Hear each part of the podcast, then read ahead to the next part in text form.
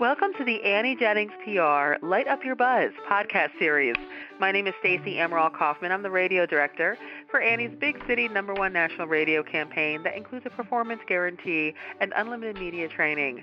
Annie Jennings also offers her famous performance publicity program with no monthly retainers for influential online media outlets and television across the country. If you want high power publicity for yourself, please contact AnnieJenningsPR.com. In this podcast today, we feature Michael Levy, an author, poet, philosopher that has published 17 inspirational books depicting the true point of life we all need to live. Born in Manchester, UK, he left school at 16 and started his own business at 19, retiring at 46 years old. Then he moved across the pond to the good old USA. After six years of time out, he woke up one day and started to write and became an international meaningful speaker. Wow, so welcome, Michael. Thank you, Stacy. We always enjoy having you on our podcast, and you've written many books. But tell us about the book That's Rich Connect the Dots, Fulfill Your Dreams. Well, when we think of the word rich, most people will associate it with people who make a lot of money, billionaires, and people with fame and fortune. And kids today are brought up with the idea that that's what they want to live. That's now we all need money to live, and it's an essential ingredient. It's as as essential as gravity itself in many ways. It gives us security, and it gives us a, a life of what we'd like to live.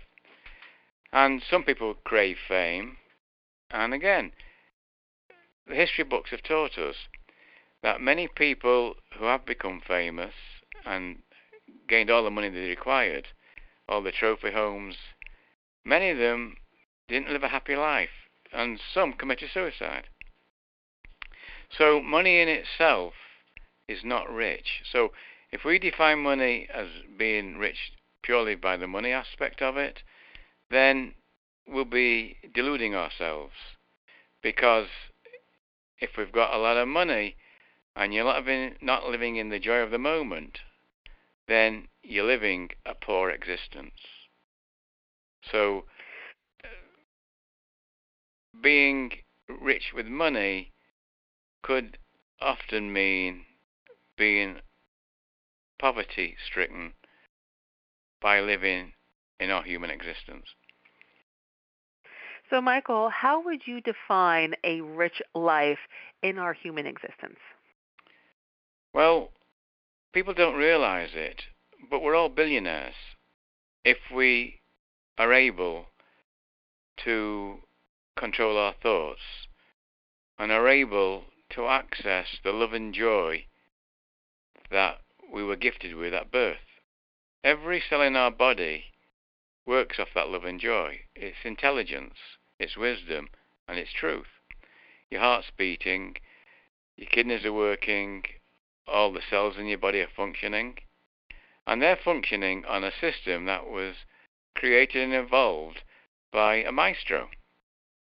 And if you're religious, you'll call it God. If you're a scientist, you'll say well, it's by chance, but it is remarkable and it's all really miraculous. So that's rich. And we've got billions of cells, trillions of atoms. So that makes us rich physically. So our physical presence is rich. If we want to make it a rich life in the way we're actually living it, then there's a formula that we need to understand.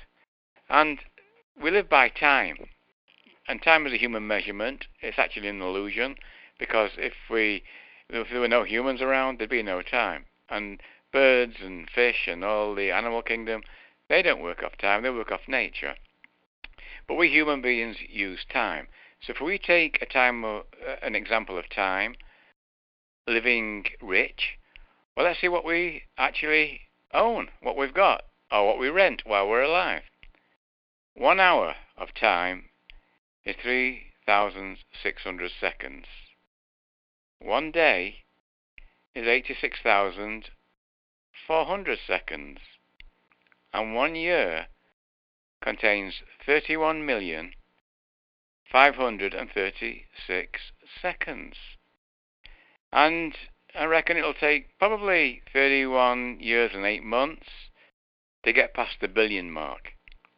And if we're living all that time in a state of love and joy, then we've become rich of living a joyful billionaire's life. Because all those seconds that we've lived have been lived in that joy of that moment, and we're living truly rich. Rich by nature standards, rich by God's standards or spirit standards, or even, if you're an atheist, by the intelligence standards of by chance. So whatever your belief system is, and everybody's entitled to those belief systems, but who is it that doesn't want to live rich in joy? Well, Michael, you know, there are people out there, I'm sure, listening that are really resonating with what you're talking about. Do you have any advice for them? You know, say they're stuck in the trappings of, you know, the social construct, end of time, end of going after the gold and getting the money and all of those things, but they really are in a space where they want to change that and really want that richer life for themselves. What would you say is the first thing that they should do to get beyond that typical existence? Well, the existence itself isn't the problem. You can still live that existence, and you can still live all your role plays out. That isn't the problem. Whether you're a beggar on the street or you're the richest man in the world, those lifestyles that you're living is never the problem. Our circumstances that surround us. I mean, we're all living with COVID, and people say, "Well, how can you be joyful if you see the statistics? Over 500,000 people in America have died. Two and a half million worldwide have died from the COVID. People have been locked down. They've been restricted. They wanted to get out on cruise ships and enjoy the holidays. How can you still live that joy of the moment. And whether it be people who say, well, enough's enough, I've got all the trappings I want, but now I want to find that joy. Well, there's a formula for that. And there's something that people that are listening in may feel shocked when I'm going to say this. I might have mentioned it to you before. But the fact is, I'm stupid. And because I'm stupid and know I'm stupid and I've always been stupid, I've always needed guidance. And because I've needed that guidance and I wasn't aware, my actions when I was a kid growing up, living in this joyful state of mind, was picked upon by nearly everybody. And I said, look at that stupid kid there, what's he laughing about? That's what I was in school. I was in business too, and I started my own corporation. And like you said, I retired at 46 very successfully. And even today, with the media, mainstream media, they'll all call me stupid by the philosophy that I've written in those 17 books. But the fact of the matter is, the results are absolutely brilliant. They're incredibly brilliant because they get you enough money to live an independent life and get all the trappings that you need to. They'll give you the wherewithal to understand the way those cells I was talking about require the right nourishment and the right foods. And the thought process that we have, I would say, do we choose our thoughts or the thoughts choose us?